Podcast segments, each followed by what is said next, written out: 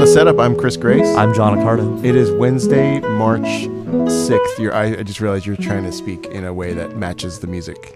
Am I? That, it's, you were like, I'm John Accardo. Oh, that's.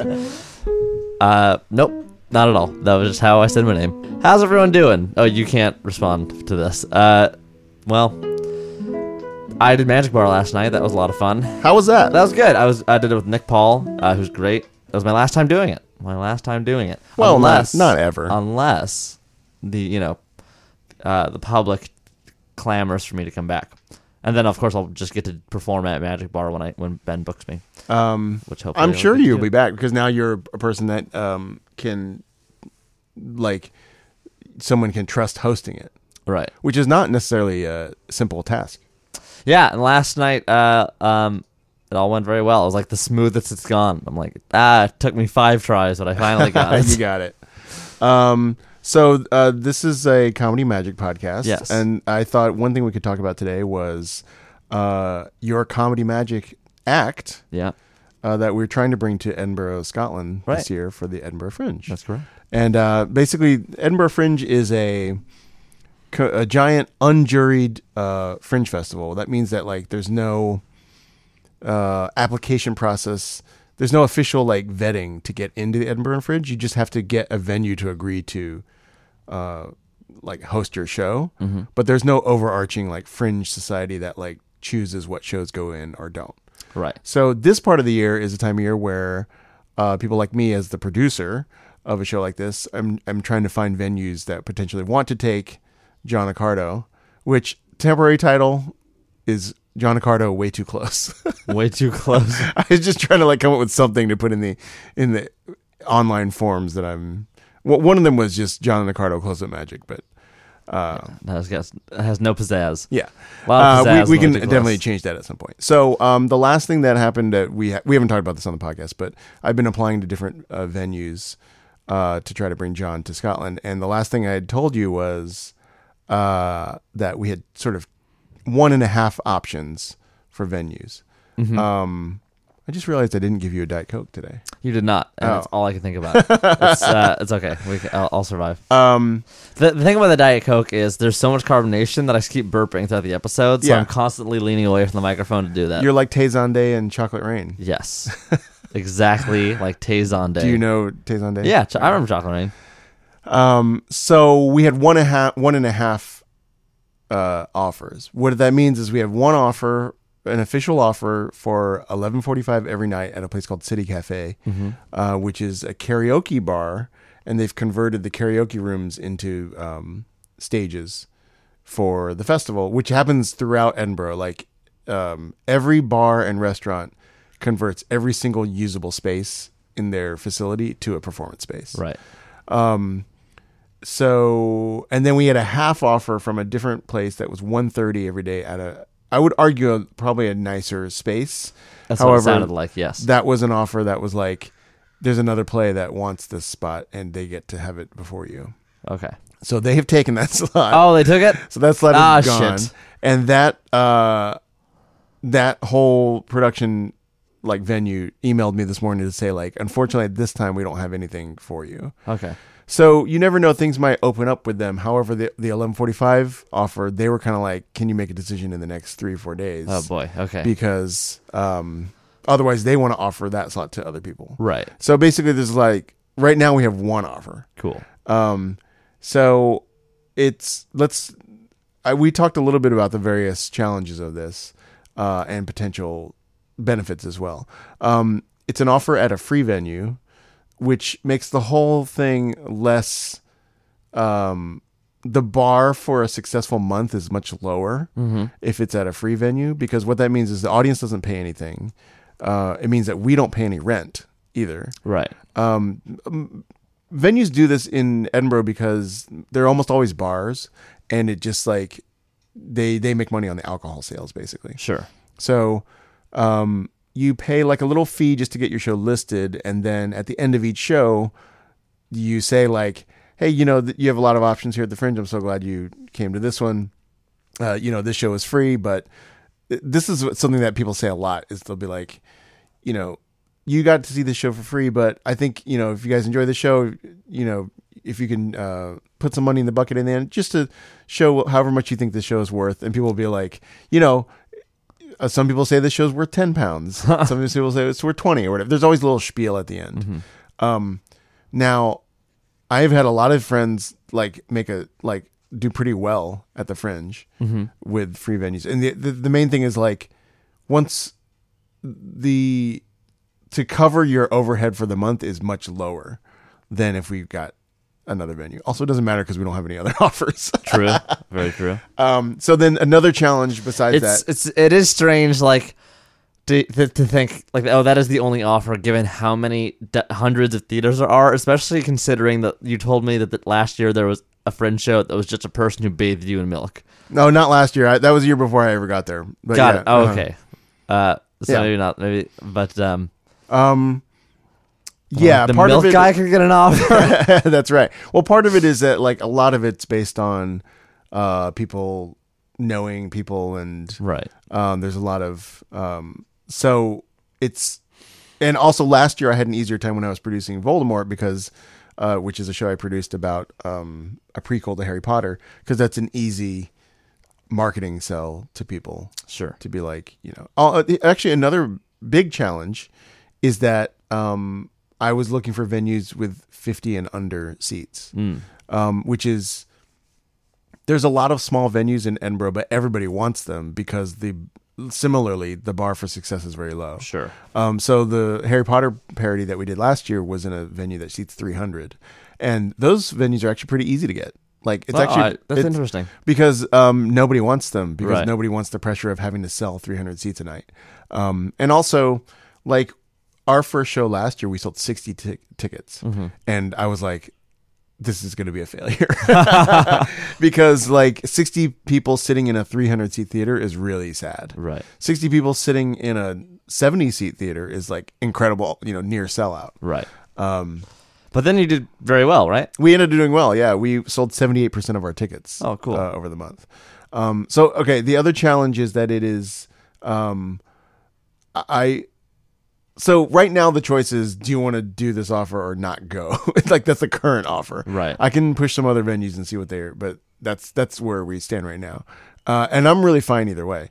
Um, the other challenge is I because of this space. Imagine a karaoke room that um, actually I can sh- I think I can show you a picture of it. Imagine a karaoke room where um, there's like couches in a big rectangle, and then there's sort of wooden benches in the middle Um, and there's a stage at one end. It's a small, intimate room. However, none of it is. It's all at the same level. Right. Um, so it's potentially an issue for a table close-up show. Yes. Uh, let's This is look what, at. what what we had talked about doing. Yes. So here's what. Here's I'm showing John a picture. I That's- see. That's yeah. the room they have offered. It's especially tough given that the stage is raised. I don't think the stage is raised. Oh, is it not? No, it's the stage is actually. This just. Oh, am I looking at a couch on the right photo? That's a the the stage is where that TV is. I see. Uh, you know we can put these on the Instagram. Well, you might. Um, Can vote so on what yeah, I this should is do. a this is normally a group karaoke room. right. Um, so like these are like screens for people to sing from and stuff. So this is basically, and I think it's not as big as this feels because it only seats uh, f- forty Okay. I total. mean, that's about what that looks like to me. Yeah. So the challenge here is it probably has to be a little bit more of a stand-up show, is my guess. Right. Although I think you, I was looking at um, a photo that Nick Paul took of you at the Magic Bar Yeah. last night, and I was like, oh, you actually that actually is a not a great close up. Uh, it is a great, but like for ta doing table stuff, the people in the front row are actually below you. Right. Um, I guess because their eyes are above the thing that, that it's pretty. It is tough. I mean, that is a reason why I don't really do any coin magic at Magic Bar, like a Matrix or something, Uh-huh. because it is a weird. Like their eyes are sort of level to what you're doing, if not sometimes below. That. yeah, So yeah. it's it's challenging. They're like looking under your hands, basically. Sometimes that used to be a really serious issue with the close-up gallery. In Oh. the first in the first row is that the people in the first row, anybody that wasn't you know as tall as your husband, was basically looking like up under. And so anything, unless you were making really, really, really specific attempts to like make sure the cards are are really uh, down, people could kind of if, if you were just holding a card like parallel to the table, people could could see. usually see what that was. Oh. Or someone was palming a card or something. There's it was a really serious issue. They actually had to raise those seats quite a few inches, and so Oh. now those se- um you uh, I don't think this is an issue for you, but a lot of people will bring. Uh, will sit in those chairs like in the second row, and their feet won't touch the ground. Oh, that's definitely an issue for me. Oh, is it? oh yeah, for Okay. sure. My legs are very short. Oh, so uh, yeah, so that used to not be like that, but they kind of raised all the seats like three or four inches Yeah. to try to solve that problem. Um, so I think that like we could lean into it and see think of Scotland as being like a fun challenge for you, Mm-hmm. which is can you come up with like a 50 minute show Right. that is has some close up elements but also has some parlorish Right. elements. Um that that's what I think probably we should think about if we take this venue because Right. I think just putting up a table and doing stuff where you're lapping and that kind of stuff the first 3 rows will like but people in the back might not. Now the other thing is that we you might get there and like it- it- there will be a night where only like 5 people show up. Yes, So that's like do all you want, do your close up, you know, do whatever you want. um, I may. Like, There, cool. um, there also might be times when, um, in that picture, the wooden benches are movable. So the other thing I thought about was like, what if um, you went out into the crowd a little bit and did like a little bit of like you could walk around and do the stuff closer to people in the back if you needed to. Cool. Um, so I don't know. Some, what, do- what's your thoughts about all this right now? Uh, I mean, I, I guess at the end of the day, I would probably take it if that was the offer, if that was the only offer uh, Yeah. uh, we have, which it sounds like it is. um, so I, I mean, think what what is the appeal? Is there an appeal to you to just like going for fun and just doing Oh. a magic show? absolutely. Okay, Um, I, I couldn't tell if, you- if or if you were just like, no, I want it to be like an ideal situation, and you know, Yeah, I, I don't know. I, I mean, I am nervous about like all of you know, like an eleven forty five show definitely stresses me out. The Yeah. idea of, of that, um, especially given that uh, you know it's in a bar, and I'm like, I don't know if I had the experience to deal with a drunk Scottish crowd Yeah. every night at midnight. I Like, mean, this that's- might be your Berlin though, The- or your right, Hamburg, the Hamburg, the, the uh, Beatles Hamburg. Yeah.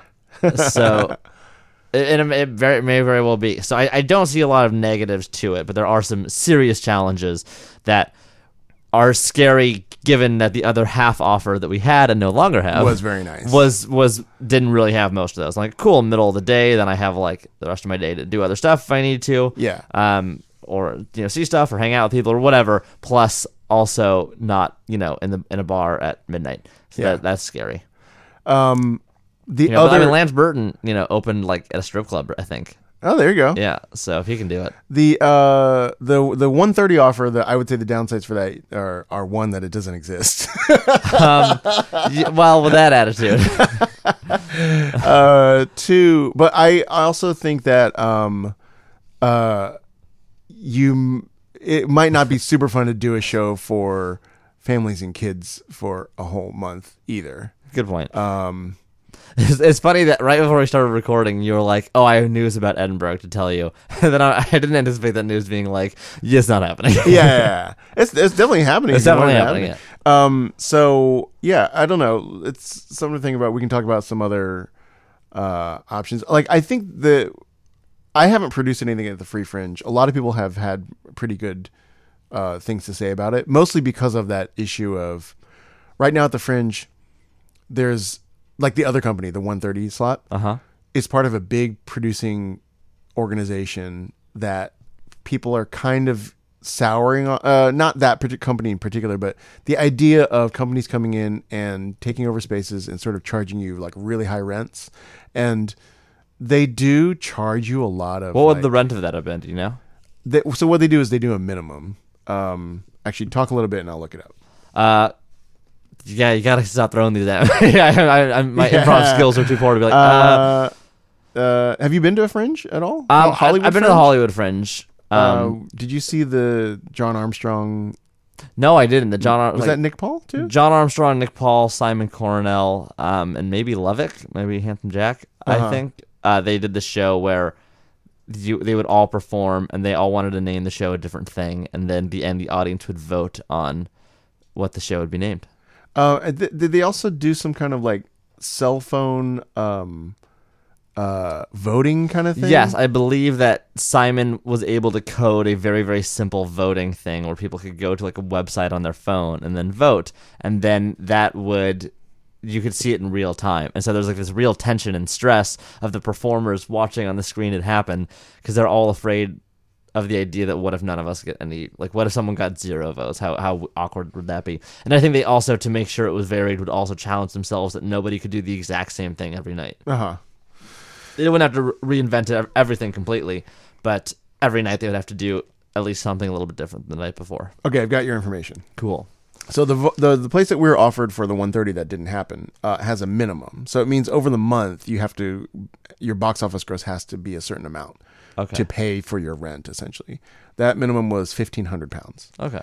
Um, so basically, what it means is the first 1,500 pounds of ticket sales goes to um, the company, Mm-hmm. and so we would have to sell tickets beyond that to like like basically if i rent a place for you to live and we fly you over Right. we have to make that cost plus 1500 pounds to break even Yes. plus marketing and advertising and all that stuff so it, like it just raises the the nut of the whole project Uh huh. uh, pretty high last year i was fairly confident because i was doing a harry potter related show Yes. um, so uh, there's a certain amount of anxiety that comes from like, are we going to make our minimum kind of thing? That um, is a potential con to going to these places. And they, what I do find sort of disappointing about some of these places is they'll also charge you like, like they put out their own brochure, um, and you are required to advertise in it, and that costs minimum four hundred pounds. Ugh. And it's like, okay, so you that, that's just weird to me that Right. it's like a required thing. Last year we had to uh, use we used a projector in the Voldemort show, and we had to rent that from the venue, and that was like nine hundred pounds. Damn. So they they kind of nickel and dime you in a lot Mm-hmm. of ways to where you end up spending like a lot of money. So Actually, over there, they call it pound and pence. yeah, No, pound I, and pence. Um, yeah, what do they call it for nickel and dime you? I don't know. Um, I wonder if they just say that. yeah, they might they and they, They just uh, use the phrase. Yeah, they also you they do stuff. They'll say stuff like miles and pound. Yeah. like for, like they don't say pounds for weight, but they'll say like miles I instead yeah. of uh, um. kilometers. Well, the the road in the UK is all miles per hour. strange. Yeah. Isn't that weird? Yeah. Very confusing. Um. So anyway, that's where we stand. Cool. I thought listeners would like to know a little backstory about what's happening Behind to John and the his. curtain. I think it would be an interesting challenge to say like because you've said before that you don't have a ton of stand up stuff. I don't have a ton of stand up. so this would kind of be like Yeah, setting a make- deadline right. for you of like you you know and you would come out of scotland with a stand-up act I, I would. Uh, Yeah. which um is i'm from it's i don't know this exactly but it seems like it would help you get more gigs is that Oh right yeah, I mean it's just it's just so practical to have much more. I have let me don't get me wrong, I have a lot of stand up stuff, Yeah. but again, there's like a standard that I hold myself to with my close up magic of like, Right. is it original? Is it interesting? Is it not something that anybody could do exactly the same? right And if I kind of throw those questions out the window, I could do an hour stand up stuff. You know, between like ropes and shit. It was just like there's so much stuff that I went I wouldn't necessarily really want to put my name on this because there's nothing I'm adding that's special to it uh, that make it so what if good. you just did professor's nightmare for 50 minutes well, that's exactly what I'm talking about. uh, that's that's my entire stand up act. It's just professors. i would love it if you don't do any ropes I would also love it. I was, al- would also love it unless there was something good to do with ropes. Yeah. Unless I had, but I, I don't know that I. i think a lot of times what happens is people take out the ropes and my first thought is like i've never seen a rope like that in my whole life in my house i've never had a rope like that and i know that they're often real ropes but they're just ropes that like that's not what i think of when i think of rope Right. that's i only see that in magic acts Well, I do have a road trick to show you, but that uh, I guess I won't do. no, you could. Um, actually, I was watching a little bit of rope magic the other day, and I was thinking like rope and rings are two entire areas where I have no idea what the basic principles are. Like I, I don't know anything about how rope magic works. okay. Um, whereas like now card magic, I'm pretty.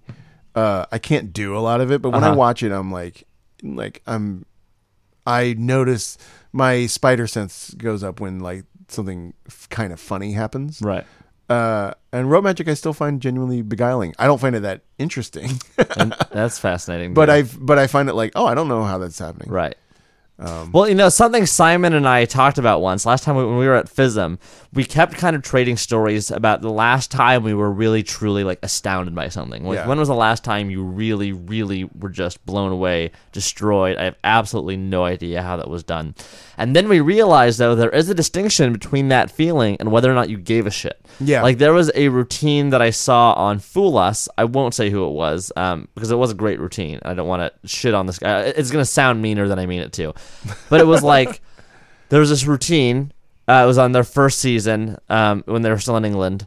Uh, and someone f- fooled them. And it was this really, really incredible routine that completely fooled me. I had absolutely zero idea how it was done. It was so fair. It was so clean. They had no idea how it was done. And it was great. But I also like didn't care that much. Uh-huh. You know, I was it fooled me, but I was like, yeah, it, it felt like a puzzle. It felt like a puzzle that was I impossible. hear to that a solve. lot uh, about uh, that it feels like a puzzle as a bad thing. Right. I think 'cause think because that is kind of thing you're trying to avoid. Because at, at, at best you're like, oh, I, I don't know how it works. When I, the- you know, it's not really necessarily supposed to be a puzzle that you can't solve. It's supposed to be this very special sort of magical feeling and experience that you're that you're getting. Yeah. Which you don't get out of a, a simple puzzle. Right. You know. And so that was a time where I where I said, well, let me ask you this. This was the last time I got truly astounded and was really really blown away. Uh, um, in the in the terms that I absolutely no how idea how it was done. There was no part of me that had any idea how I would recreate that without just stooges, uh, which there weren't. And so I said, however, I, I didn't really, c- I wasn't that super entertained. I didn't think about it for long after I had seen it. I was just, it was very uh, puzzling, and then that was kind of it. And then he, and then we kind of discussed which of those is actually more important. Sure, I was completely fooled. I didn't really care that much. I didn't really seek out the performer to see their other stuff. I didn't rewatch the routine. I didn't show it to any of my friends. Be like, oh my god, look at this. Uh, so that is something. I don't know how we even got on that. Uh, you were talking about yeah, this conversation you had with Simon about like I was saying I got fooled. I, I get fooled by rope magic. Oh, I but you necessarily- don't really give a shit about Yeah. it. Right. So that is something to think about. Is is not only is the magic is it fooling, but it also still has to be interesting and exciting. Yeah. You know? Um and sometimes people are forgiving of that. I've definitely had guests at the castle ha- that have said to me, "Oh yeah, that person wasn't that entertaining. You know, it kind of the comedy wasn't great, but the magic was decent." And so a lot of people are f- like, "It's for good magic, we'll be kind of forgiving." Uh huh. More so, you know, than they necessarily should be, I guess Yeah. uh, but I think yeah, making your stuff interesting and exciting and memorable is apparently just as important. So we've learned. I would think so. I would hope You know, so. well, I mean, it just like the the your bottom line shouldn't necessarily be is this Just it. Just it fooled. you. will this fool people? yeah. They still have to give a shit that it fooled them. Yeah, I think because uh, I would say there's probably uh, solitary technical skills that can fool the eye, where people will be like, I don't like. That's I think kind of in vogue right now when you look at what's being sold, is like a single use video about a specific move that is very beguiling, without necessarily much of a routine around it. Right. Um, so I think there's a lot of Like focus right now. chest down videos of Yeah. You know. Mm-hmm. There's a lot of focus right now on technical skill, I feel like. And I guess it's because it's probably an easier thing to sell. You can sell a gimmick or gaff and you can sell like here's my insight into a specific technical move. I think it's harder to sell here's my video on how to create an interesting routine script. right because that's so much harder. There's not like and one of a- the great appeals to doing magic is that you can buy something and it works and you can do a trick with it. Yeah. And then immediately feel the gratification of like, oh wow, I did something. So if you bought a video that was like, try to write a story, you know that I don't even know how you would sell something like that. Right. You know, take take a move that you know very well. Now think of a way to talk to people about it, and then that's interesting. What's interesting about that is that, well, maybe not super commercial, those tend to be pretty popular when things like that are created. I mean, Like uh, there's a, the scripting magic book. a scripting magic, and then there's a second uh, book in that series by Yeah. uh, Pete McCabe about scripting magic. It's very good. I've not read the second one. I do not know what is in it. Yeah. Um, I guess it also It just tells completely you. refutes the first book. Right. Just forget it. Just just It's buy like, after careful consideration, I realized everything that first book is bullshit. just buy Tiny Plunger. Right, just my tiny plunger. Um, this is a very good trick. Uh-huh. Uh, I actually had one of those tiny plungers already. Oh, just the It's like an iPhone stand. Oh, It was before the oh, pop right, you sockets stick were a it thing. to the back of the phone. Yeah, you would and stick it you- to the back of the phone. You would like stand stuff on it. Yeah. So I had one. So Uh, have you- do you see Tiny Plunger done? no, I don't see anybody do it really besides Armstrong. Um, yeah, I wonder how how often do you see like a thing where you're like, oh, I know. How often do you see someone just buy something and just do it the way it was Pretty often. on? Per- oh, do you really? well, what do you mean? I mean, like, Like, you see someone's doing Like, if tiny you plunger see- at the tiny plunger. no, but like if you see somebody do balance, they're not like. I have a friend in prison. Who, Oh, right. And that is sort of the unspoken thing is you can't just use that script unless it is explicitly given to you that you're allowed to use it. okay, Which I think on tricks like those they're not they're not right. So for Definition's balance, not given. because when I do balance, I go. I have a friend in a mental institution, and he's not allowed to have we call them crazy Larry. yeah. And Crazy Larry's always like, I'm out of balance. Well, Larry, this one's for you. and you play the most sentimental music you can find. yeah. Um Yeah, I don't know. Oh, we were talking about how like you were saying that it is successful when people Oh release yeah. those So kind of things. that's one example. I think Zabrecki just wrote a book. Um Yeah, he wrote like an essay that's out on Vanishing. Yes, I think Steve Cohen wrote something that is a similar essay that's also out on Vanishing Ink. And then I'm also thinking of Oh, Maximum Entertainment. is Maximum kinda that. Entertainment. Yeah, it's a popular book. And then uh, something I just read Roberto Joby when I saw him give a lecture at the Magic Apple, uh, who's a very smart magician. Um, he uh, he had he had this book called like 52 Questions, I think, or something along those lines. It was the only thing I bought. And what it was is he basically it was essentially did like a Reddit AMA where people submitted questions and he answered 52 of them. And he's like, ask me anything. Ask me how a trick works. Ask me this. Ask me what my favorite kind of magic is. Ask me how to script a show. Ask me, you know, how uh, how to learn magic. Ask me how to study magic. Like whatever you want to ask me about magic, I'll try to give you the most complete answer I can. If you want to ask, you know, where your pinky should be on this move. If you want to ask, you know, what the art of magic is, like I'll I'll I'll try to do my best to answer the first fifty two questions I get, or something along those lines. And that's been really cool to read because it kind of is a very eclectic and, and cool collection of stuff uh, that is not just like just one thing. It's kind of there's a lot of stuff, so I can kind of flip from page to page and find very different things. And one thing he had talked about was um, I don't remember how he got into this, if someone asked it or if, if he brought it up through something else. But he was saying that once one time he had put out this essay that was like the ideas for tricks or a cool visual thing. He's like, but I don't have anything else. Like the other eighty percent of this I don't have. It's like here's just a cool idea. So he did is like that was really popular. So let me write it. Let me do another edition of it. So he put out five ideas of things that you could do in a magic act that would be cool and interesting and theatrical, and he had no trick for them. And the one that st- I remember the most, I played with this for about a week, and I wrote some ideas for it, and I kind of haven't done anything with it yet. The idea was you have a fishbowl on the table, a glass fishbowl, with your um, with like a collection of slips of paper on it that are your favorite, your thirty favorite tricks, and you put them in the bowl, and like people reach in and pull them out, and that makes the show that you do, like the, the four Oh. or five things people you do. And then he even said like, then you could, you know, you could gimmick that, you could do something else with it, and then you could sort of force a certain show or do something or make it feel like that they put things into the bowl and then they pull them out, and those are the tricks. that- Those are the kind of things you do, or like you know, you could do them in different slips of paper, uh, different colors, and yellow is coins and blue is cards, and then people pick things like that. He goes, I don't know, do something with that. And he- There's like ideas along those lines. There's no trick. There's nothing for you to really immediately go off of. Just kind of an idea to play around with and Yeah. inspire some sort of creativity. It should be the Scotland show. Uh, oh hell yeah, I'll do that. um, Uh, just basically John like, Uh, Accardo, it's up to you. John Accardo, Life in the Fishbowl. Uh, Life in the I mean, fishbowl. it should end with the an uh, with a fish swimming around in it. of course. I think. Yeah. Uh, I don't know how you would do that. I don't know. We'll figure it out. Um, it would be cool if, you know, if the fishbowl was, like, if an audience member could come up, draw a, c- a slip of paper, and, and already be, have volunteered themselves for that trick. Oh, that's pretty cool. You know, since they're up there, Right. Just like, cool, you drew this one. You know, now we're doing Mm-hmm. s- uh, smash and stab. I was about to make that joke.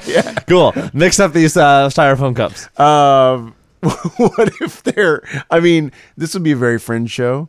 Is that it's always smash and stab, right. and then like it's You do thirty smash and stabs. yeah. Just to let you know, one of the shows that I I've never been to see at uh, Fringe that I want to is uh, uh I have to look up the exact title, but it's basically like the title of the show is um wait dressed as an old man. uh, this is what I love about an old man grew. I b- I think if I Google this, this will be. Here we go. The name of the show is A Young Man Dressed as a Gorilla, Dressed as an Old Man, Sits Rocking in a Rocking Chair for 56 Minutes and Then Leaves. That's the total title of the show. Uh, this particular one. I'm I looking- can't get a venue. the per- the At particular three one o'clock? the particular one I'm looking at is the eighth rendition of it. This is 2016. I think they did it. They've done it every year, but basically, uh, and I've seen I've seen video of it. That exactly what I just wrote wrote is what happens. A guy comes out. He's dressed as a gor- he's in a gorilla suit, but he's got like glasses and like a wig, old man wig Right. on. Sits in a chair, and then he just rocks back and forth for almost an hour and it's sold out every year. It's only one night for the whole Fringe, oh, okay. Um, it's okay. sold out. It's only one night. and then people start to go like crazy for the hour because they get so bored, and it's a really weird energy. It's like a late night thing. Are you allowed to like talk? Yeah, like, Like, they, like, if, they- could you and I just go and just like chat Yeah. and like hang out and like you know with coffee yeah, or something? and people start like yelling at him, and and it's it's a very bizarre experiment where he just like sits there for an hour, and then he just gets up and leaves. I have an idea for a magic show I'd like to do uh, called John puts on a gorilla suit and then does one card trick. And then maybe it'll be really popular, it sounds like. I mean, it could, yeah. Um, Or whatever. What's the most gimmicky thing I could do? John um, messes up every magic trick. I was gonna banana bandana. Banana bandana. Okay, all banana material. Anything tangentially related to a monkey. I was um showing something to somebody the other day and, and it it was a trick that had, you know, the thing like, oh, I didn't find your card. Oh, here it is or whatever. And I was wondering what percentage of tricks have like a mistake in a, a quote mistake in them. A lot. Um A lot. it maybe more than it should. right. Which, I don't know. What do you think about that? What do you think about tricks that pretend to mess up? I I don't mind it. It's just that it happens so often that Mm-hmm. it doesn't feel surprising anymore. Right. Um, and I feel like aud- audiences feel that a little bit too. I don't think I think rarely are audiences generally full. I think you're particularly good at it because you make them you really lean into that. right awkward well that's silence. why i mean that's you know pardon me for saying yeah too many people do it but mine is good i i, I don't want to be that guy but allow me to be that guy for a second um i yeah th- i mean i think the the reason i think it's overdone is because no one does anything with it Yeah, because there's no sup- I th- I wonder if this is a response to piercing the idea because there's also a philosophy of like, don't do magic just to be like I'm so cool, right I'm better than you. So it's a way of piercing that ego a little bit of saying like, hey, I messed up, but then it but then you recover from it and you succeed. So I, I would say that the, the, the question shouldn't necessarily be what percentage of people do tricks that pretend to go wrong at some point, and is that too high? I'd say the real question should be what percentage of those tricks are convincing to an audience that someone something actually did go wrong, and what is that adding? Right. And also, I think with I, I don't think that something going wrong and it being fixed fits everyone's character, and it seems to happen in everybody's shows. you know, like I think there are some characters where, like, I don't need that moment of whatever. Right. Um, and I think it's often just used as a very, very easy sort of MacGuffin as a way of like, is that the right usage of that? no, MacGuffin is a plot device that, um, like the suitcase in Pulp Fiction, Okay. that's just a thing people want that you never actually find out details. Oh, I thought it was sort of like a catalyst sort of a thing. uh, it can be. You're let's see. What I mean, what I You meant, mean Mulligan. I guess, what, what I meant in that usage was like sort of a plot device that is very easy and popular to just get you to another place. Yeah. You go, oh, okay. Well, hey, look, I'm gonna pay you five dollars if this trick goes wrong. Oh, the trick went wrong. Here's five dollars. Oh, in my wallet is the thing. That wasn't, you know, like in you my. still owe the person five dollars because it did go wrong. um. oh my God! Someone Venmoed me a dollar last night. Oh, you mean for as a tip? Yes, for the first episode. Oh, really? For the first episode. Now, granted, it was a friend of mine, Oh, but wait, I uh, think Andrew that- Hollander, I think I might have gotten that too. my- uh, my friend Andrew Hollander uh, Venmoed me one dollar. It's like for your. Ep- I'm gonna see if I can pull. it up. Well, also this means that you were we're both now professional podcasters because we have collected money for our efforts. let me pull up the. Uh, Thank you, Andrew, for sending us a dollar. You know what? Send us a dollar. We'll give you a shout out. Send us a dollar and we'll give you. I I think I might have gotten that too, and I was like, "How did? How would you have got? Huh? How would you have gotten it? I 'Cause don't you just know." then noted it to me directly. But I think I did. Um, and weirdly, I got hundred dollars. Interesting. Interesting. That's uh, that's um, that's frustrating. hey, I want to talk about the uh, nominations. Yeah, let's talk about the nominees, baby. I tried Um, to say baby in an exciting, exciting way, but uh, Oh Didn't no, work. my friend Justin Zell. Did we ask people to pay us for this podcast? on the first episode, you said everyone o- owes us a dollar. oh, that's hilarious. Do you remember that? On the Yes. first episode. I wasn't really serious. I was But I dead, I, was appreciate it. serious as a heart attack. And then it was ju- actually someone had sent me on Instagram um, that uh, we should start a Patreon. He's like, ah, I was like, how do I give you your dollar? Haha. But seriously, we considered a Patreon. yeah, I mean, I have considered Patreon, and uh, I'd, I'd be up for that. Yeah. Let's Um, I would like to give a shout out to my friend Justin Zell from Justin- Pittsburgh. sell. Uh, I did improv with him back in the day, and he started an improv theater in Pittsburgh called the oh, Steel. Steel City. yeah, Yeah. Steel City Improv Theater. Um, I hear. Uh, who is it that um uh that is in Magic to do with you that like just went out there to do um Oh, I don't know. Uh, I don't know. I can't remember uh Ashley Ross, uh, Zach Jess, Tara Bain. Tara. I think it was Tara. Oh, cool. Tara went to um 'cause she follows our setup podcast page. Follow us at setup podcast on Instagram. Also, I keep forgetting to say this. If you're enjoying this, uh, give us a give us um, a rating on Apple Podcasts. Oh, That- yeah. that, would go a long way. Um, Uh, so Justin was a friend of mine from New York, uh, and he started an improv theater in Pittsburgh, and Cool. also was uh, into magic as a youngin, Oh, cool. and is getting back into it now. I have a Cool. couple like improv friends that are uh, kind of like I would say I started it before I heard about our friend Matt, who does Abracababble. Right. But I think Matt Donnelly and Abracababble has uh, triggered a lot of people to revive their magic interest. Sure, I bet. Um, so I think I think Justin's getting back into it. And I've seen, I mean, just through you, you've told me about so many improv people that have like auditioned for the castle or taken classes or interested in. Like, there's a Yes. lo- big, uh, big number of people. Yeah, that I do went that. to It's pretty I- amazing the crossover. I What, sh- what do you think that is? Because they're both bullshit. uh, They're both something that stand-ups make fun of. yeah. Uh, I don't know why. Um, I went. I shot a web series for, as a favor for a friend last week, and the director, she was like, I, I was like, this is where I was showing them some like, I showed them that uh, math magic trick, and the director was like, "Oh, is that my I'd finger?" love to see how you do that. um, not well. Okay. I would love to see Now I'm you. doing the other one. I'm doing the totally hands off one, and the problem is, is that they're very similar. What's the totally hands off? the one? ones I showed you last week. Um, it, it's like uh, it's any card at any number, Right. but with a similar structure as the math magic one, Right. Which is a bunch of like f- like whirly both gig, Dan and whir- DRT's routines. yeah, Yes. a bunch of whirly gig fluff around a Right. very. I would love to simple see method. your whirligig fluff. Yeah. That's that's what I want to watch. Um, anyway, I was about to show them that, and I was they had a deck of cards there, and she was like, "Oh, is that my Svengali deck?" And I was like, "Oh, so." And she she's a director, Cool. and had taken the first level at Magic Castle. Oh, cool. Uh, and it was interesting. She said, like, what I learned from that class was I really love watching magic, but I don't like doing it, Okay. which is interesting. Yeah. Um, so I don't know how we got on this. Uh, what was I talking about just before that? Your friend at Steel City. Uh, oh, improv. Why? How many? How many? Why people that? So Why there seems to be a, a growing crossover from improv people to want to do magic. I don't know. I mean, if you're an impro- improviser, you as an adult past the age of 20 took on a because very few people get into improv when they're like 12. Right. um, as an adult, you took on a new craft, and that it's very um, like this is not the right word, learny, where you have to learn about just like it's you're embarking on a journey that's like I'm trying to learn a specific craft, Uh huh.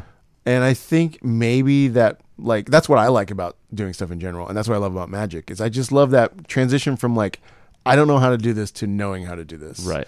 Le- well, let me ask you then that about. Uh, continue, finish your thought. Um, No, no, I just think that that's potentially why I love like problem solving and that kind of stuff. Mm-hmm. Um, but I also feel like probably lots of people just would like. I bet a lot more people would like magic than think they would. I'm sure that's typically true. As Yeah. Well. Yeah. That's my experience. I as just well. think that they have to get through the the cliches around it. I came up with, by the way, we had talked to, um, I don't know if we talked on the podcast about this, but I told you a joke that I had written in mind that I'm like, I don't know, how do you make this, what is the punchline to this joke? Or like, what is the extra, like, what is the tag for this? The joke was comparing, uh, we're about to get political, folks. Uh, the joke is comparing, um, uh, magicians to Trump supporters and saying like in a show, you know, it feels like magicians would be Trump supporters. It's all old white men. They hate any new change and they're very hostile towards women. I could never think of a punchline for that. And then I started to think like, is that even a joke or is that just kind of an observation that's maybe true? I figured out what it was. I, I, I think I wrote a punchline that it, it- I don't think is great, but I'm like, cool. At least I know I did find it eh, for what it, whatever. it is Okay, worth. yeah. The joke is, uh, yeah, you would expect magicians to be like Trump supporters. A lot of the same boxes are checked. All old white men, very hostile towards women, sp- uh, famous for a specific kind of hat. that's it. Oh, I like that. There's more to be done. I don't. Just if you're listening, I don't. I, I don't think that that is like a great joke. But I was just relieved. I'm like, oh, cool. I You finally kinda- did find a punchline that wasn't just a You factual. put statement. it like a closure on it. right. Uh, yeah, magicians are like uh, Trump supporters. They're old, they're white, and they wear a specific kind of hat. Right. Maybe that's it. I'm trying to put in the Harrison Greenbaum clarity, Compression, compression, and contrast. contrast. They're old, white, and they wear a specific kind of hat. Um, and it's out. Uh, we gotta have to edit this out. Oh wait, no. Uh, is this? Are we banking this one, or is this one coming out today? No, this one's Well, uh, yeah, we're gonna start interviewing a couple people. We have some Yeah. people we want to interview, and uh, this weekend we'll have Harrison Greenbaum in the Yes, we will. garage to talk to him. So we'll ask him this up front. We'll have him punch up this joke. We'll have him on. I'm The funny I'm thing is I afraid to have- say it- I'm afraid to say it to him. He'll be like, "That's terrible. Kill yourself." Kill yourself is a mil- uh, definitely a millennial thing that people say to each other in a very casual way. right. That um that uh I feel like I feel like it's a young person's thing to say, just like so readily. Yeah, I say it too much. I feel guilty about it. That came up on Superstore the other day when. uh, Oh right, somebody told Glenn to. Yeah, America Ferrera. Uh, Amy is like, kill yourself. And he, she's like freaking out. She just had a baby and she doesn't get any maternity leave and she's Yeah. like really tired. And he's like, it's really upset. And he's like, she's like, well, I just thought. And she's like yelling at him. She's like, well, I, I just thought. And she goes, why haven't you killed yourself yet? it was dark. Uh, that show does get dark sometimes. Yeah. S- Um, Superstore is great. Uh, and yeah, I've seen all of your episodes. There you go. Um, and they're so funny. You're so good on that show. thank you very much. Congratulations. Uh, I was just look cleaning out emails recently, um, looking at how I got onto that show because I I remember so Mm-hmm. Through I bribes. Yeah, through bribes. That's how you get into show business. It is funny how many people on Facebook that don't live in LA will be like, "So how did you like? Um, I want to come to LA and also just go to like some of the auditions you did. So like, what do you just go to an open call and did you get that part that way?" And it's like, no, that's not how it works. Uh, How does it work? I, I don't. I, I don't do any acting, Um, so I don't really know. You That didn't sound wrong to me. I'm like, yeah, you showed up to an Yeah. audition. no. The way it works You know, is three bucks, two bags, one me. You know, I get it. Yeah, you have to have people sort of vouch for basically reps, either a manager or an agent, get you into the room to audition for at the very beginning very small parts. So like one line on this and two lines on that. And what the weird thing I think people don't understand is it's mostly a factor of casting directors of which there's maybe like 30 in LA getting to know you. It's more important that they get to know you than any of the actual creative decision makers for Oh, the interesting. shows. It's more important that the casting directors know you and that you go in and you put on a good audition um, so that they don't look bad for having brought you in. Right. And so that process has taken me about five years in Los Angeles To get to know all those people. not to get to know them, but for them to be like, for when my name is suggested for a role, that they are like, oh, okay, yeah, I like him. And even still, I can't get in for certain things. Mm-hmm. Most notably, couldn't get into the room this season for a TV show about magic written by people from Superstore. Really? yeah, can't, couldn't get an audition. What show was that? Can you It's tell me called- off mic? Uh, no, I can tell you now. It's called Like Magic. It's a pilot that's up right now. It's the, it's the, it's about a, Oh, was it woman- the, the female one that Keenan Thompson's producing? uh, yeah, a woman trying to get into the magic palace. Yeah. Which sparked a bit of a debate I heard on on the Facebook Oh, uh, that I kind of rolled my eyes at.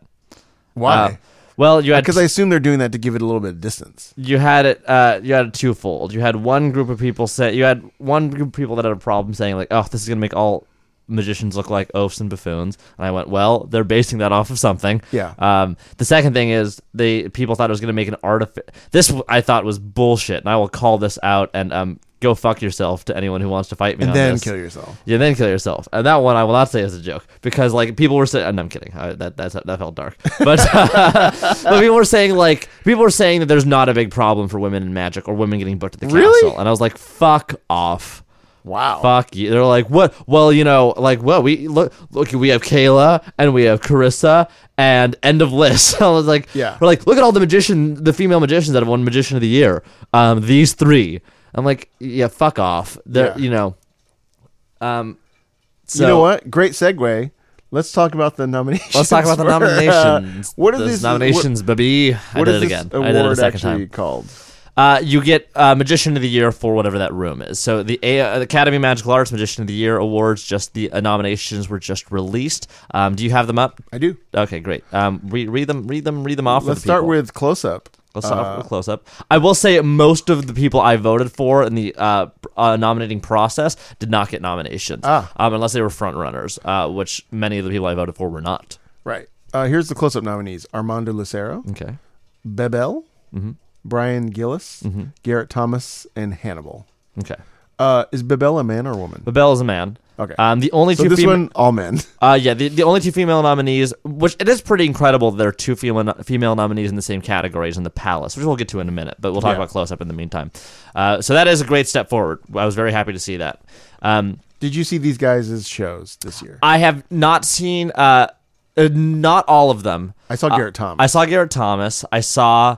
Ar- I've seen Armando Lucero almost every year he goes. Um, I will front load this by saying he would be my choice. Um, he will probably be my vote. Uh-huh. Um, I think Armando Lucero is amazing. Armando Lucero was also very kind to me. He was the fir- he was the person doing late close up the first time I ever did a full week, and I did early. That was six years oh, ago. and he was nice. uh, very nice guy, very friendly. Every time I see him, he's very kind and nice to me. Does he live here? I or- don't think so. I don't know that he does because I was just eyeing something he put out called Paper Cuts. oh his DVD. Do you have that? I do not. I do not. Looks He's very- uh, Fascinating. great. He is incredible, incredible, incredible. I think he's just been. I think this is a long time coming. I believe he's been nominated almost every year since I've been around, and uh, I. And did you say that if you win twice, you can't be yeah, you, you nominated? max out at two. So like, shoot can't win any of these. Um, uh, Has he won all of them he twice? he has not won um, any lecture awards, which is a lot. But he's won stage, close up, and parlor two times each. oh my Uh, goodness. yeah, Jesus. Um, boy, they really love shoot at the castle. The- uh, for good reason. So like, la- so I think he's actually the. Cur- uh, I might be off by a year, but I believe he's the current stage magician of the year. I think he won last year. Oh, um, if not last year and the year before. But the, the stage magician of the year were the two most recent ones for him, and those were both in the last four years or so. He won one year, he was nominated again, lost the second year, and then it was not a third time he was nominated and then won. Um, so those were his two. Uh, but do you parlor and close up, those came like ten years ago. do you want to shout out any other close-up people that you nominated or wanted to have nominated? Um, no, no one. s- Uh, I can't remember. Um, I remember the ones for Palace and Parlor. Okay. Um, more so, I was, I was just thinking about um, Here's what I will say. The- I, I'd say the biggest snub across this whole thing for me is Robert Ramirez. I think Robert did some incredible work this year, um, and the fact that he didn't get a nomination um, anywhere is silly because he's great. I wonder if we looked at the demographics of who's voting for this, if it makes the Oscar voting uh, demographic Right. look like a Benetton ad. you know, um, I, I imagine the average age of the voting block for this these awards is probably up there. Up there. and I bet they. Uh, uh, this is no. This is not a criticism of Robert. I bet that they don't love young whippersnappers. Well, Robert's Unless- also doing a lot of form bending stuff. Um, his parlor show was weird and bizarre and uh, very, you know, um, it was like a character act and it was very, very strange and different. And but it was also very popular. People, I mean, on the Facebook page, people loved it. I was, I'm actually, I was a little surprised when he didn't get something. Actually, I And will say I- there there's another magician that I will not name that I'm surprised was not nominated in close up because of the amount of um, homage that he. Oh, I, I, I'll talk. That's right. My big snub and someone I voted for on the close-up list was Michael Azaldi.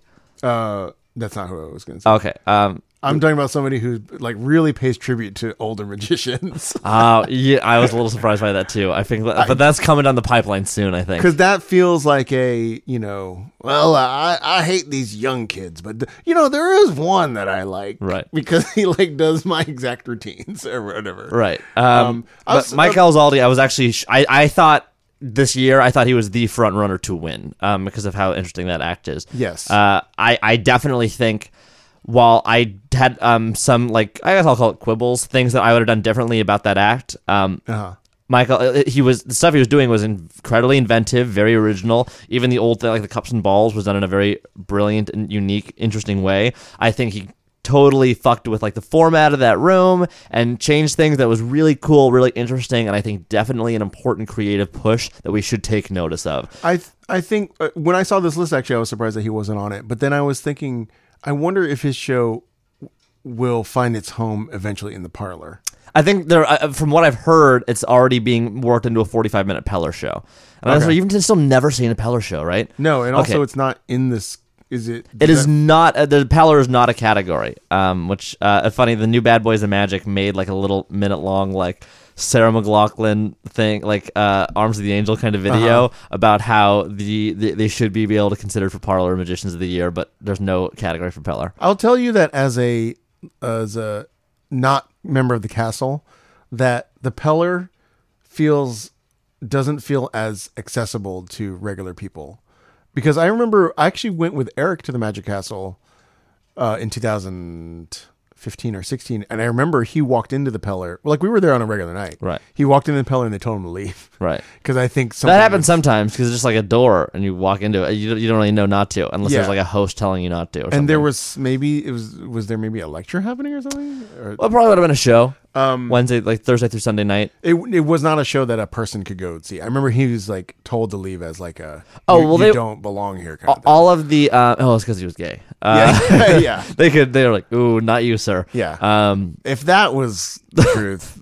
there wouldn't be anybody at the Magic Castle. yes uh uh no it was um probably a lot of like those perks uh they're called happen like uh, on in the Peller on like Wednesday nights. Ah. so like they're not exactly lectures. They'll be like events, and someone will you know give a little chat about like Yeah.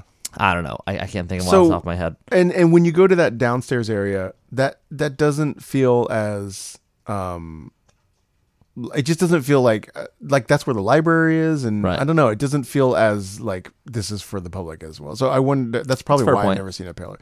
Also, I haven't seen Peller show because when I was taking class there, I could only go on Mondays or Tuesdays and there's no Peller shows on those Mm-hmm. Right. nights, Well, we'll go see a Peller show sometime. yeah. Uh, let's go on to part because I was thinking I think Mike Elizalde, it's it's going to go in the Peller, so he couldn't get nominated for Parlor, I guess. I guess not. But a unless show they that change would it. um, live in the Peller could move to the Parlor at some point, I assume. potentially. Yeah. Yeah. Mm-hmm. Uh, Parlor is Arthur Trace, Chad Long, John Armstrong, Justin Willman, and Mike Pis. Is it Pisciata? Pashada. Pis- Mike Pisciata, who is I know more as like the bartender magician. Yes. guy. So he's one. He's maxed out on. Cl- he's won close up magician of the year twice. Um, and then he's uh um. I, I don't know if he has one parlor magician. I know he's been. This is not his first nomination. I don't know if he's been nominated before. To be honest with you, he's uh, uh very good. That's a strong. That's a strong category. Um. I did not see any of these. Um. I. Uh, I, I I've seen all these people before. I don't know that I saw any of them this year. Now, are you supposed to do a new act to win this, or No. you can do the same. same Okay. act. So like um just to pick up our previous topic, if Mike Elizalde took his the act that we saw, Yeah. moved it into the parlor, Yeah. he could just be nominated for that Yes. without changing anything. Yes. Now, can you win twice with the same act? Yeah. Oh, interesting. I don't like that. 'Cause there's not really a way to police like whether or not oh, you can police it if you have police, magic police. magic police, which there are That's the show that I'm going to pitch. Magic Police, Magic Cop.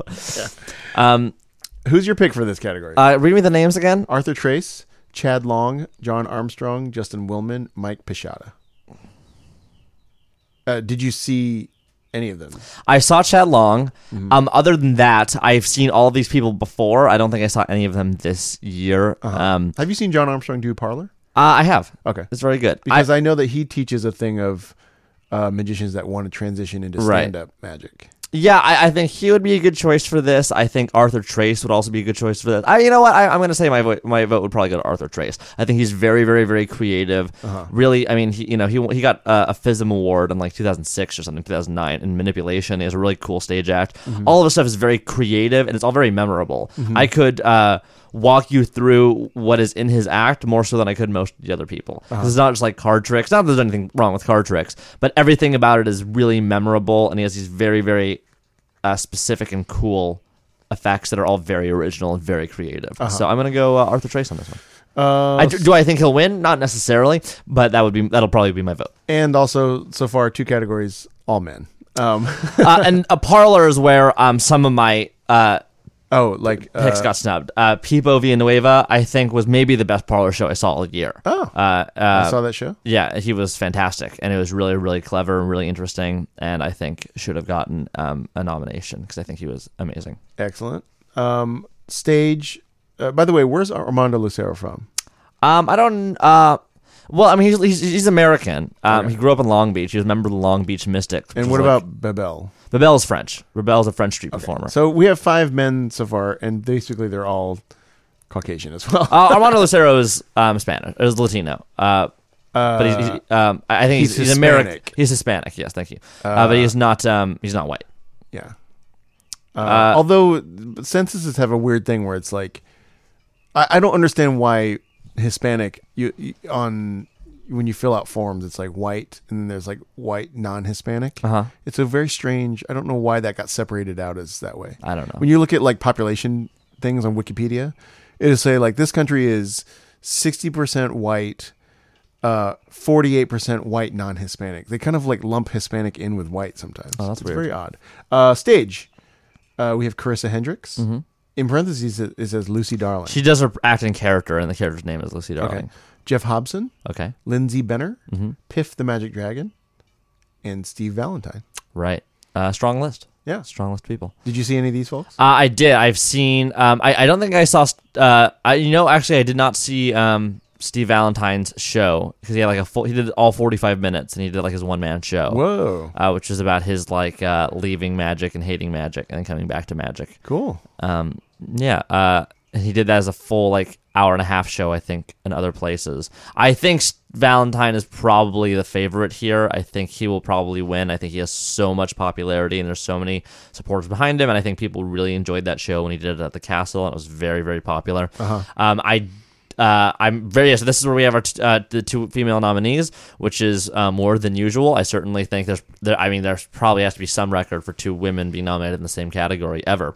Um, Which is bad. kind of sad. It's very sad. well, this started the category. This started the category. This started a debate. Excuse me uh, about like whether or not there was a problem with women in magic. Because when this came out, people are like, "Hey, two women," and then they're like, "Yeah, there's not a problem with women." Tina Leonard won. Suzanne won. And others probably like that's kind of what it was like, and it's like the fact that you know all of them offhand is the problem. Yeah. And so, like, even the other day, uh, someone posted the board minutes, uh, the Magic, Ha- the uh, board of directors minutes on the Facebook page, and one of the things was they're working with the board of trustees as a to to kind of find more female magicians.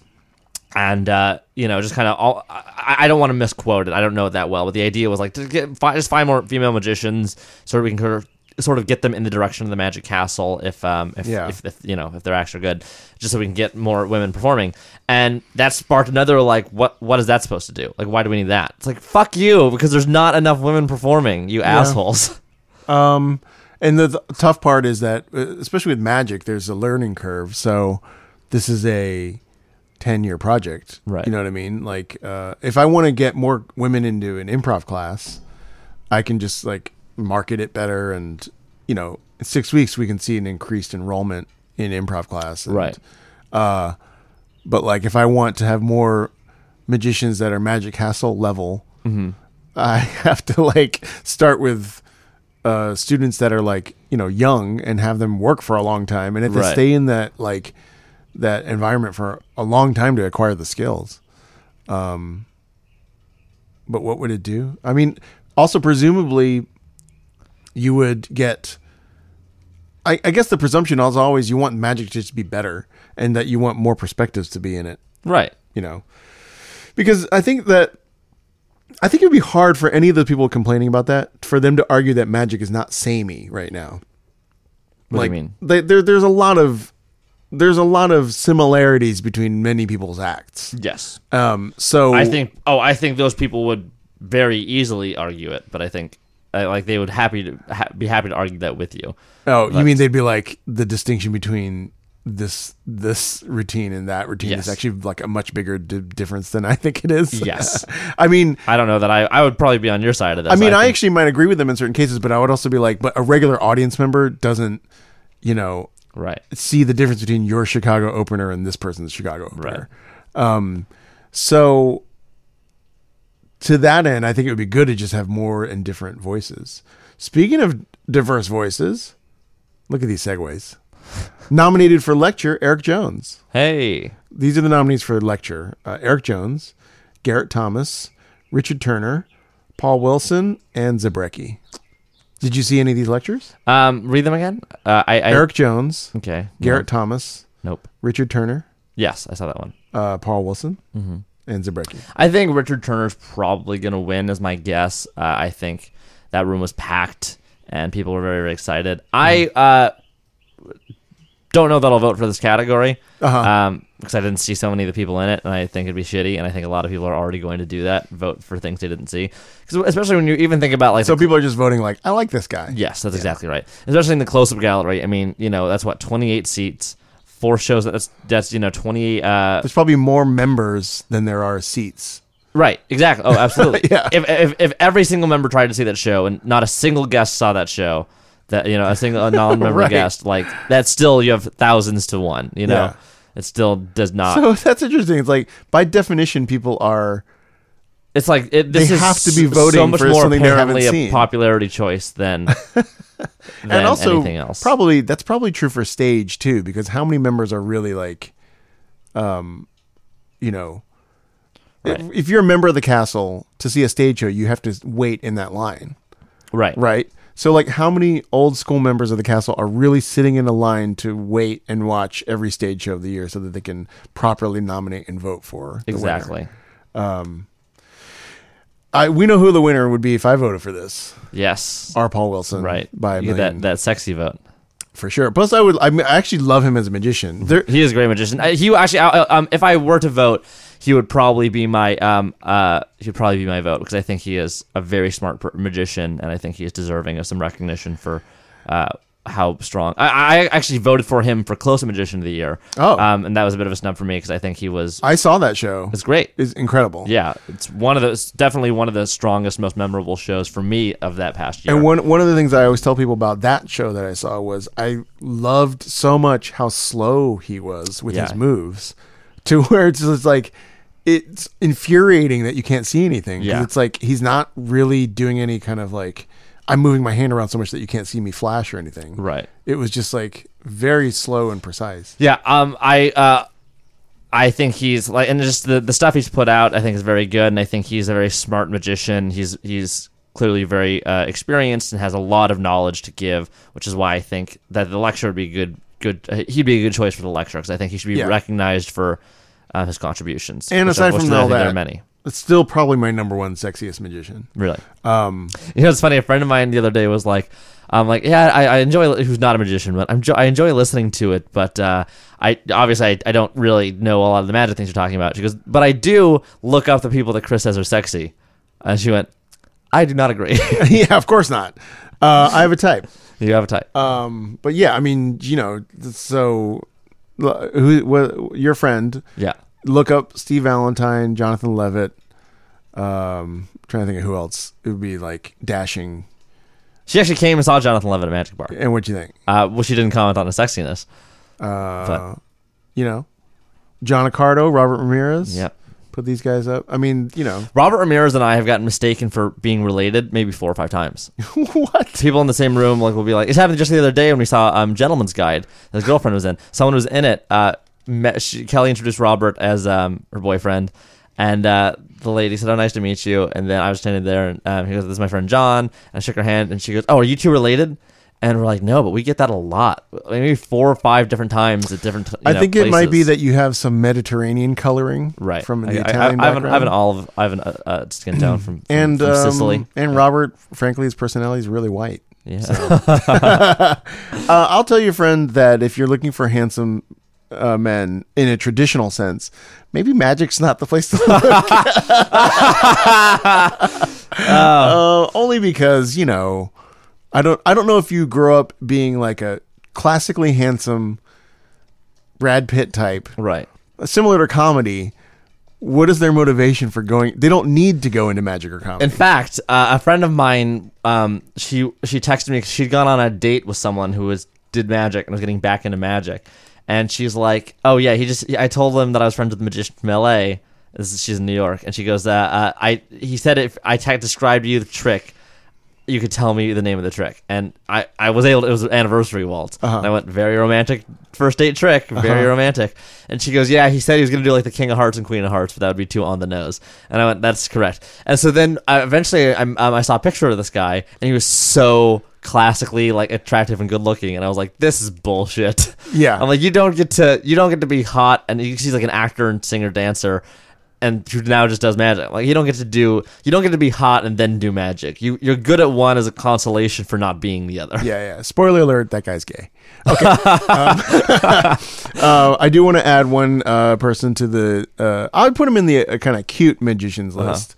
uh Glenn West. Do you know? Have you heard of him? Uh yes, I have. I recently watched a thing that he put out called Seamless, which is a torn and Mm-hmm. Torn restored. Shore. I actually just saw that this morning, oddly enough. So I Oh, would, Seamless? Um, If you had said yesterday who's Glenn West, I would have been like, I don't fucking know. But I actually do know Glenn West. Do you know his torn and restored? I have not watched it, but I know he has one called Seamless. It's pretty beguiling. Um, Cool. I'll have to watch and it. Then I I have learned it. It's it's definitely not easy, um, but I- it's it's uh falls in the category of like I think I want to like practice it every Mm-hmm. day to just drill it because it seems worthwhile to learn it because it's um, it's not gimmicked at all. It's all sleight of hand, which is very interesting. to me. right. Uh, that's exciting. Yeah. I'd love to It watch has one move at the end that I'm really skeptical about it working, but Okay. Uh, I imagine we're probably hitting close to an hour. we're very right? close. Yes. Um, oh, we're not an hour. Well, I, I was I was gonna say uh, before we go, I did want to mention um, a couple snubs for me from lecture and stage magician of the year. Ah. Uh, lecture is the big because those the lectures. Some of the lectures I saw were amazing that should have been recognized. Uh-huh. Um, one was uh, Miguel Munoz and Miguel Angelhea. Also, a snub, both of those I felt were snubs. Mm-hmm. Two separate lectures. uh, no, one joint lecture. Okay. Um, I also thought that they should have been nominated. Uh, at least Miguel Munoz should have been nominated. I for Pa- wonder Stage if Magician they of the Year. are um they are not motivated to nominate not that they're outsiders, but like people that don't live in LA that aren't sort of like around the castle a lot. That's, I mean, that's apparently true based Yeah. off of the, the the nominees. I would also say, well, a lot of these people don't live in L.A. actually, uh, but Does Eric Jones live here? um, I think so. I'm not sure to be honest. Uh, With you. Garrett Thomas does not. Garrett Thomas lives in Buffalo. yeah, he lives but in- I wonder. I, I think there's maybe something about like you're around a lot. You're part of the social fabric of Yeah, being you part of know. the social fabric is more important than I think being physically around. Like Carissa Hendricks lives in uh, Canada, Oh. um, but uh, she is certainly a, a, a well like a well known person and name, um, as she should be. She's great. She is someone that I've actually reached out to about being on this podcast. Oh, cool. Because she, I don't know if you've ever seen. You don't think you've ever seen her act? I don't think I have. Um, I'll, I'll pull it up for you on YouTube. Very, it just the, the character work is stronger than probably anything I've ever seen in magic. Oh. Um, it's so uh, like her improv, her ability to improv and ad lib with an audience in character and something that is true to her character is nearly unparalleled. Cool. Uh, to, like I see people kind of doing a character, but they kind of bust out of that to some degree. Yes, I don't enjoy that actually. Um, and so, uh, so she like there are these improv jokes she's done that I like on her videos. Like these things will happen, and she'll riff on them, and I'm like, Uh-huh. fuck you. I'm granted, I know it's one of those things where you're like she's hit her ten thousand hours. She's probably encountered that scenario before. It's probably not quite as spontaneous as it may look like to me, but still, it was great. Uh, and then um, when I saw her at Magic Bar a few weeks ago, she was there visiting Kayla, uh, watching Kayla's show, and she'll be there as Lucy Darling next week. Actually, she'll Oh, be cool. doing um, that character in uh, Magic Bar, which is if you can get a ticket to that, which I don't think you can. Um, try to go see it. It's, it's that'll be Magic Bar should put out their own awards. uh, hey best guest host. Yeah. uh, nominees are. Um, Was, was there was there a different lecturer you wanted to shout out? besides- yes, uh, I would say Miguel Munoz, and Miguel Angel Hea. I would also say Pipo Villanueva and Luis Almeida did a joint lecture together, and I think we're getting these cool foreign perspectives that of these styles of magic and this knowledge of magic that we don't quite have in, in America and LA. And it's very different and very interesting. And like um, fucking twenty five people were at these lectures. You know, uh, Really? Yeah, and it was really sad. Uh, Oh. and I was really upset by that. And uh, we have these people flying, you know, the fucking world, the Grand Prix world champion of magic came to do a week in the palace and then teach magic in a lecture. And, you know, it was It was like a third full. I showed up late. I was like, she got there two minutes before the lecture, and you get a ticket. I was like number like eighteen or something. Oh, man. Um, but every time, I'm gonna be an asshole. Can I be an asshole for one second? Sure, it's your every podcast. time Jeff McBride shows up, we have to line the walls of the palace. There's 500 people trying to watch him. But then Right. you know, Is the lecture in? It's in the. the la- lecture's in the parlor unless it gets too full, and then they move it to the Oh, palace. really? Jesus. Yeah. Oh man. So you know, um, so like it's it, it makes me really sad when these when the Grand Prix FISM winner, uh, world champion of magic, comes to the castle, gives this lecture, and there are sixteen people. in and by the room. way, they they come to perform at the castle. more out of respect, They did and what appreciation, three shows a night for Yeah. a week, and they're not getting paid like what they probably could get paid Right. to do that act in other places. absolutely. So, um, I think you've mentioned before, but one of the ways that they also get back a little bit is like people going to their lectures, and sometimes people would sell stuff or Right? whatever. Um, Yeah, and they had yeah DVDs and stuff. Yeah, so like for them to not get support from the community, especially if you win FISM, Right. you should. I feel and like that to me highlights so much of like the anger I feel towards you know American magic is like this incredibly. If you've seen Miguel Muniz's act, it's beautiful and it's incredible and it's amazing. Yeah. Um, and so so so so smart without sh- like the, the magic in it. Because like you can have this cool manipulation act that's amazing and knuckle busting and incredibly difficult, and it can be really uh, powerful and uh, great magic. But I can also see how difficult it is. Miguel Munoz has this stuff that is, uh, when I saw him first at FISM when he just competed, uh, I was like, oh, that was amazing. That was beautiful. That's probably going to win. And it won by like a lot at beat Reed Chang, um, who also had an incredible act by like nine points. Um, it was a, the clear winner, uh, rightfully so. And then it wasn't until I watched him in the finals again, where all the first place winners compete for the Grand Prix, that I could, seeing it a second time, I could tell how fucking smart that act was. The way, some of the way he, the subtleties he has to make those vanishes cleaner and stronger and more impossible is unbelievable. It's like, I don't know what you would call this. I guess, uh, like you know someone's knowledge of, like musicality like someone's knowledge not just whether they're a talented musician but their knowledge of music Yeah. you know uh, you'd call it like their musicality right sort of I call it the musicalness. musicalness. Right. but I don't know what you would call that in magic necessarily, but just his knowledge of how to make that stronger without, you know, Right. um, being obvious Is was magicality. magicality. His magicality was uh, That should have been the name of this podcast. magicality. Fuck. that would've or been whirligig fluff. good. whirligig fluff. um, or hey, we can still go back to Jocus Pocus. There's always time. but I, I thought that was brilliant.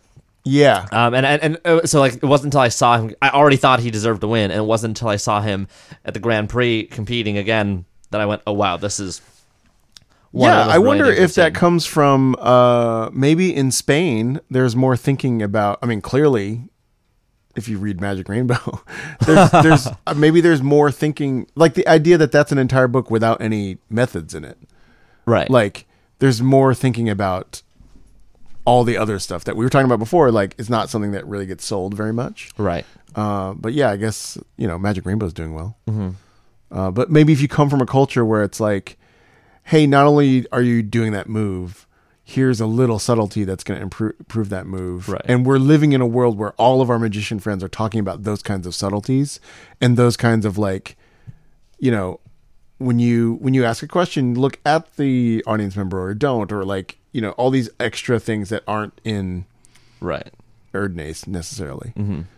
Maybe that's what takes you to a higher level. I think so. And then, you know, no one shows up for your lecture. Yeah. But I was going to say to you that that you could probably view that as a competitive advantage that not everyone is going to these things. You know.